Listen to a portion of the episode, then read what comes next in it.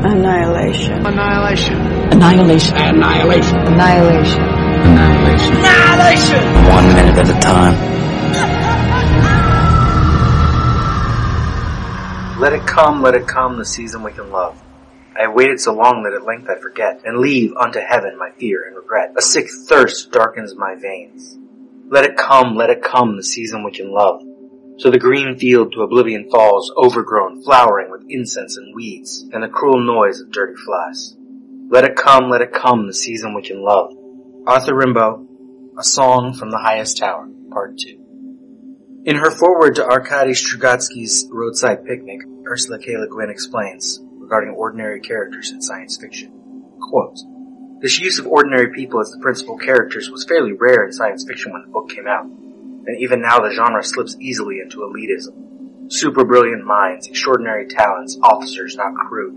The corridors of power, not the working class kitchen. Those who want the genre to remain specialized, hard, tend to prefer the elitist style. Those who see science fiction simply as a way of writing novels welcome the more Tolstoyan approach, in which a war is described not only from the general's point of view, but also through the eyes of housewives, prisoners, and boys of 16. Or an alien visitation is described not only by knowledgeable scientists, but also by its effects on commonplace people." End quote. Roadside Picnic, by the way, was the inspiration for the film Stalker, and both were certainly inspirations for Jeff Vandermeer's Southern Reach trilogy. In 1962, J.G. Ballard, whose influence on both Vandermeer's novel and more explicitly on Garland's adapted screenplay, wrote a polemic essay about what he wanted to see from science fiction going forward. In her introduction to J.G. Ballard Contemporary Critical Perspectives, Jeanette Baxter calls it, quote, "controversial and provocative manifesto in which Ballard set out to remap the trajectories of post-war British science fiction's generic constraints and hackneyed subject matter of," quoting Ballard here, "interstellar travel, extraterrestrial life forms, galactic wars, and physical scientific facts." End quote. She goes on to explain, quote, "This polemic called for a highly innovative form of science fiction writing which would no longer look to the skies, but keep a critical and creative eye on the alien landscapes of the contemporary period. Furthermore, turning its back on the rocket ships and ray guns." End quote. In his essay, called Which Way to Inner Space, Ballard effectively, but not specifically, decries hero-based space fiction as something like a Western, defined too much by common tropes to be able to expand away from them. He complains, for example, quote, "Devices such as time travel and telepathy save the writer the trouble of describing the interrelationships of time and space indirectly, and by a curious paradox, they prevent him from using his imagination at all, giving him very little true freedom of movement within the narrow limits set by the device." End quote. I bring this up now because much of what is contained in this episode was filmed but did not survive to the big screen, and for good reason. It paints a very different Lena than the contemplative, even depressive heroine we have been following so far. It paints her, perhaps, as too quote-unquote heroic. This minute begins, still in the room at Area X, where Lena is being questioned by Dr. Ventress. Lena wants to know what is wrong with her husband. Additionally, one last time we get the mismatched eye lines of a scene that seemingly quite deliberately broke the 180-degree rule and involved several more camera setups than necessary to disrupt our own comfort in the moment. Ventress is framed just right of center, turned to the right, examining her fingernails, visually detached from the conversation. Lena is then framed just left of center, turned to the left. For the audience, subconsciously, these characters have been pushed away from one another rather than making connection. The scene ends with Lena saying a line that is not in the script. "Lena, I can actually help you." Then the film cuts to a different part of the facility, second floor, scientific equipment manned by a few anonymous scientists in white coats. Everything turned towards something in the distance, blurry and bright. We will return to this later. The script offers something much different. "Dr. Ventress, I can't talk about that. You understand." "Lena, clearly I don't." "Dr. Ventress, you understand that I'm not going to talk about it." The doctor stands. The door unbolts in anticipation of her exit. As it swings open, it reveals a Spec Ops soldier standing guard in the corridor outside. Dr. Ventress continued, "I'll be back later." "Lena, you still haven't told me anything about what's going on, or what I'm doing here." Dr. Ventress has reached the door. "Dr. Ventress, we'll speak again." Lena stands. "Lena, at least let me change out of these clothes." Dr. Ventris pauses. Lena holds up her hands. Lena continued. Covered in my husband's blood. Cut to. Interior. Southern Reach facility. / shower. Lena under a shower stream washing the blood from her body. From her hair. Fingernails. Revealed a shower space. Another windowless room. Tiled walls and floors. A military field. Or prison. Rows of unpartitioned shower heads. An orange jumpsuit is folded on a changing bench. A pair of white sneakers are beneath it. At the door of the shower room, an armed Spec Ops soldier stands guard. His back is to the room, to protect Lena's modesty. Interior, Southern Reach facility / corridor. Lena walks down a corridor back towards the interview room, wearing the jumpsuit and sneakers. The Spec Ops soldier walks slightly behind. Lena glances back at him, sees something. On his belt, a clip containing 2 of the one-hit syringe vials that were used to sedate her. Lena, do you know my husband? Sergeant Kane. The Spec Ops soldier doesn't react. Lena continued, just wondering if you've served together. You are the 427th, right? The Spec Ops soldier stops by the door to the interview. Spec Ops soldier, just here, please, ma'am. Interior, Southern Reach facility / interview room. Lena stops in the doorframe. Lena, I just want to know what's happened to him. Spec Ops soldier, enter the room, ma'am. But rather than take a step back, she takes a step forward, toward the soldier. Her eyes brim. Lena, please. Spec Ops soldier, ma'am. A tear spills. Her hand touches the soldier's chest, in the way she touched Kane's chest. Lena, if you know anything at all, can't you just... It's a ploy. There is a sudden, fluid motion. With her other hand, Lena has unclipped one of the tranquilizers. In a flash, it's up and jammed into the soldier's neck. Spec Ops soldier, ah, bitch, you... His hand claws at the vial, knocks it out. All too late, he exhales, folds, falling forwards into the room. As he hits the concrete, cut to interior Southern Reach facility / corridor. Lena, bolting the interview room door closed. She looks left, right. Interior Southern Reach facility / corridor. Lena runs through the facility, silent on the linoleum floor in her white sneakers. Interior Southern Reach facility / elevator lobby. Lena enters an elevator lobby. She goes straight to the control panel and hits the call button. Nothing happens. Beside the panel is a glass plate with the outline of a hand. The elevator requires a palm print biometric pass. Lena. Shit. At that moment, startling Lena, the elevator chimes. The car has just arrived on this floor. As the door starts to open, cut to interior Southern Reach facility / elevator. Inside the elevator where Dr. Ventris is arguing with the Spec Ops captain. Dr. Ventris. While the facility remains under my command, the way I structure the team is my business, Captain. They exit the elevator into the lobby. Interior Southern Reach facility / elevator lobby. Without noticing Lena, pressed the wall just out of their line of sight. Spec Ops, Captain. In 48 hours it won't be under your command. It'll be under Pentagon control, where it should be. Dr. Ventris. So take it up with Washington. By the time you found anyone with the authority to stop me, we'll be gone. As they walk away, Lena slips inside the elevator, just as the door starts closing. Interior, Southern Reach facility / elevator. Inside the elevator, Lena hurriedly scans the different floor options. It's Lena's first geographical indication of where she is. There are 4 levels in the building, 1 below ground and 3 above. B is security. Star is lobby. 1 is research. 2 is living. By the digital readout, she is on B. Lena, Southern Reach? What the hell? Lena hesitates over the panel for a moment, then hits the lobby button. Nothing happens. She hits it again. Nothing. Sees, beside the control panel, another biometric reader. Lena continued. Oh shit. She touches the biometric pad. An air code sounds. Lena continued. Come on, please, no. A terrible sense that she has managed to escape from a small locked room into an even smaller one. Then suddenly the elevator starts moving. On the digital panel, the numbers start moving upwards past the lobby to level 1, where it stops. The door opens, revealing a man in a white lab coat. A scientist of some sort. His head is dropped, reading through a sheaf of forms which he is filling out. Lena stands, back straight against the wall, terrified to meet his gaze. But he hardly seems to notice her. Just touches the biometric pad and presses the button for level 2. The doors close. The elevator starts moving again. Then, still without raising his head, the scientist speaks. Scientist, man in the bureaucracy of this place. Lena knows a response is needed. Doesn't want to give the man an excuse to look up. Lena, tell me about it. Scientist, need to fill out an application just to have a nervous breakdown. This feels like it could be met with silence. Then a beat later, the doors chime and open, revealing a large room thronged with people and a buzz of conversation. Scientist, continued, after you. Lena has no choice but to walk out. Interior, Southern Reach Facility / Mess Hall, day.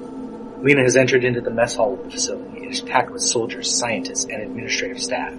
They sit at tables, chatting, carry trays with food and drinks. On the far side of the room there is a floor-to-ceiling glass wall, through which, for the first time in the facility, you see daylight. Bright, burnished gold. In the middle of the wall is an open double door leading to the outside. She realizes at once she has to make it across the room to that door. To the exterior, the sunlight is the only exit, apart from the elevator from which she has just come. But among the uniforms and lab coats and suits, there is only one person wearing an orange jumpsuit, Lena. She takes a breath and simply starts walking.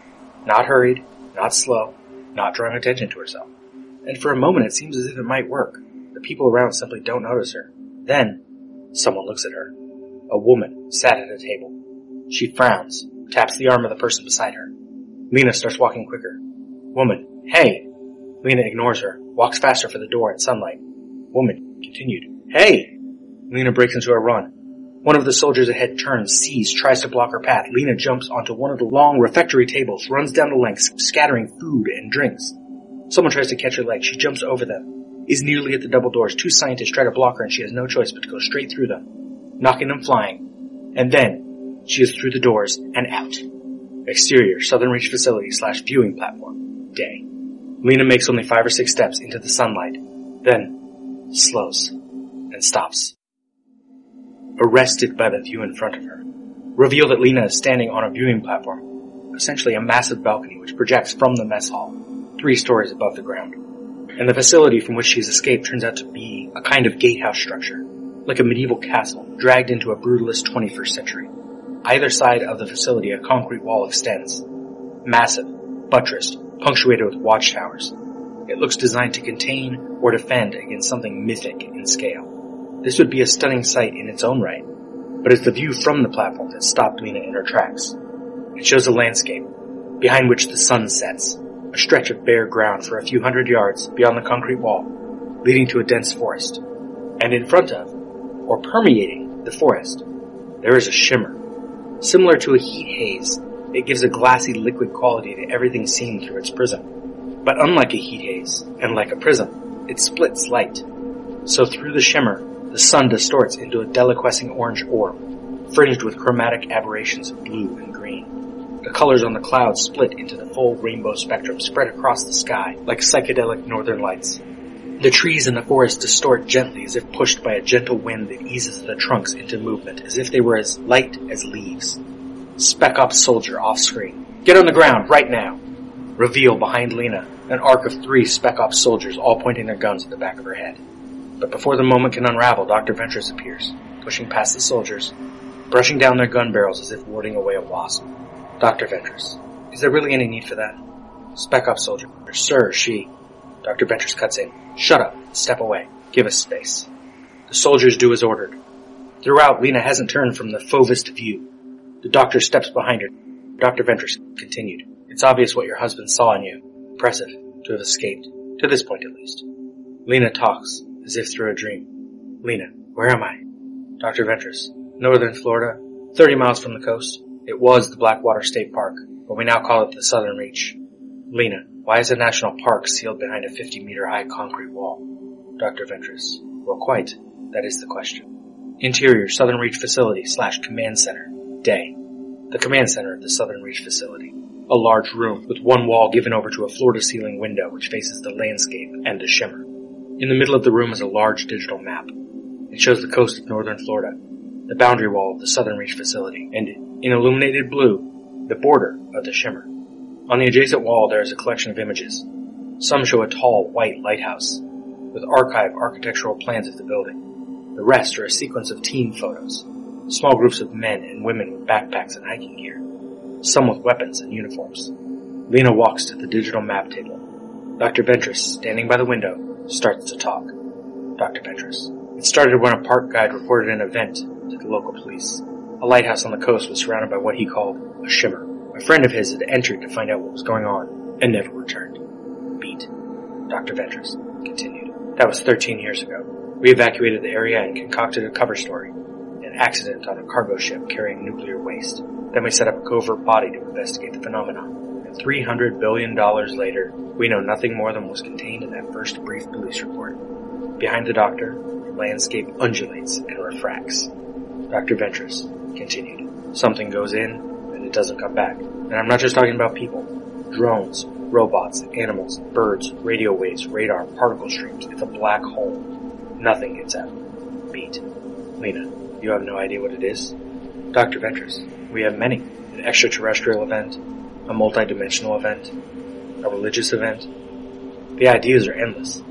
What we lack are facts. And this is where we must backtrack to get to the same moment in the film. First, removing this sequence was a necessary change. Lena's proficiency with the rifle later is necessary so the other women will know that information has been kept from them, but this escape attempt would serve only to paint Lena as an action hero. And this is not an action film. While Lena is a scientist and an ex-soldier, we can almost accept her inclusion here, as the other women do, as something of a layman. In TV tropes terms, Lena is the worm guy. Named for Nico Totopoulos from 1998's Godzilla. She misses one key part of the worm guy trope because she will volunteer, and has presumably only been brought to Area X to ensure that she will not tell anyone about what has or has not happened to her husband. She has not been recruited for her expertise, even though Ventris will recognize her usefulness. Daniel Jackson in Stargate, Alan Grant in Jurassic Park, the crew of Deep Core in The Abyss, Harry Stamper and crew in Armageddon, Louise Banks in Arrival, and many more. People with a specific set of skills recruited into militarized missions. On TV tropes, this is the worm guy. Quote, a research scientist, usually out in the field somewhere and usually by himself or in a small, tight-knit team. He's really into whatever most frequently obscure and seemingly useless research he's doing. When all of a sudden, some big, burly military guys come out of nowhere, put a stop to the aforementioned research, and carry him off against his will for their own purposes, where he will usually find something even more fantastic than what he was doing and somehow mildly relevant. End quote. This operation will not be fully explained in the film. There's certainly a distinct impression of military involvement, and the script makes it explicit that Ventris is ex-CIA, but primarily, this is a scientific base. A state-secret scientific base. We have seen a photo of Lena in uniform, but we probably paid less attention to that than Lena teaching her class about cell division. Lena crying on the couch over her missing husband. Lena being drugged and taken captive. Lena is, to us, so far a fairly average woman. Her military background will be useful versus the crocodile, and her knowledge of biology will have enough overlap with the other women that she will not be that special later. What makes her special, aside from her being the protagonist we are following, is that she has a personal investment in investigating the Shimmer. This personal investment will matter in the quote-unquote inner space of the film's larger plot, but it will also make Lena's ordinariness the more important part of her character. And with the prior sequence from the script omitted, her averageness is reinforced. Lena has not tried to escape. In the film, she simply walks into the frame, in the foreground, where we are looking at scientific equipment, the blurry brightness in the distance outside. Second 13 as the camera pans past a room of scientists looking into microscopes at samples from the edge of the Shimmer, perhaps. We are told no one but Kane has come back out, but maybe they have taken plant samples without going in. As Lena walks to the right, past the glass wall of that room, a couple of the scientists look up at her. Second 21, angle on facility from outside. A series of radome-covered radio antennae. Laser targeting systems. Microwaves, maybe. And something like a large telescope, pointed off the balcony outside the facility. Despite this facility being temporary, it must be, since the Shimmer is expanding and this is not the first base they have used to study it. The concrete involved, the fact that this facility has multiple floors at all, is interesting. Lena emerges among the various pieces of equipment, several of which seem to not be wired to anything, by the way. She walks toward the railing. Second 27, angle from behind Lena, and we see the Shimmer for the first time. The description from the script is good, except everything is brighter in the film. Lena in the foreground is almost drowned out by the brightness beyond. Something like thunder rolls.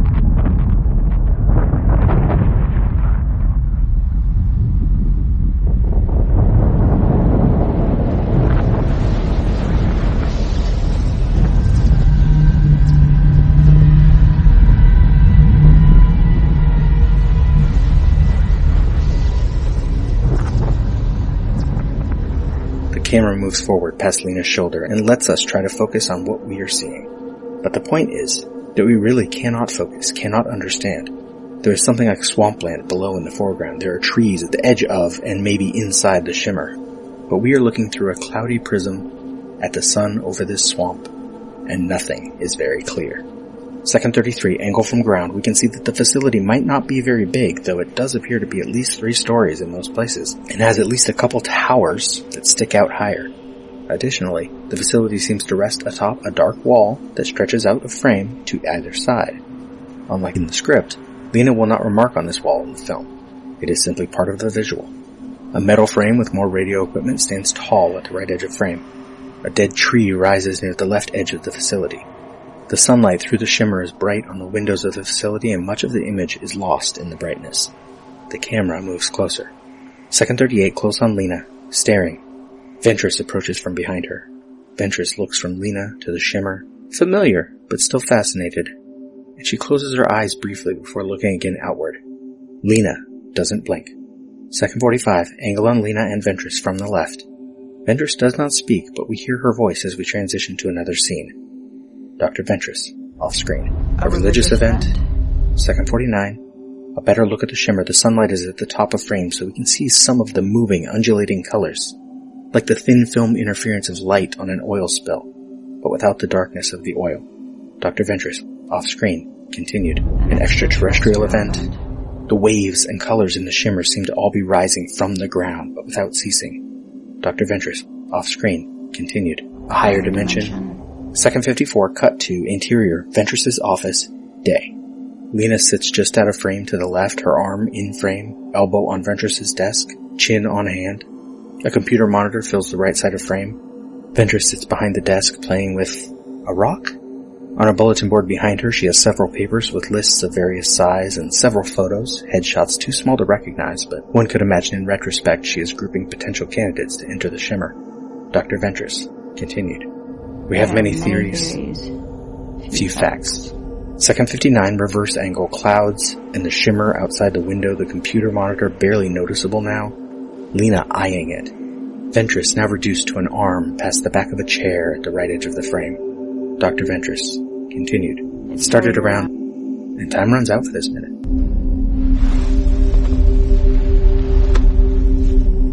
We spoke. What was it we said? Wordlessly watching, he waits by the window and wonders at the empty place inside.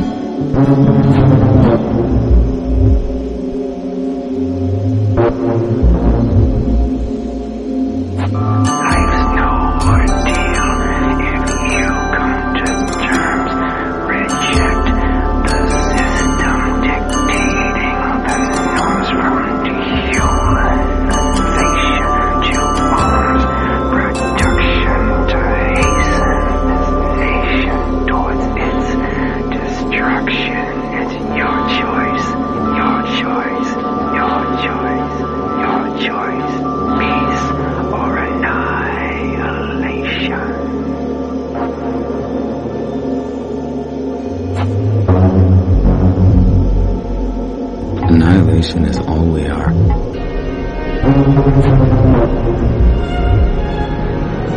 Annihilation.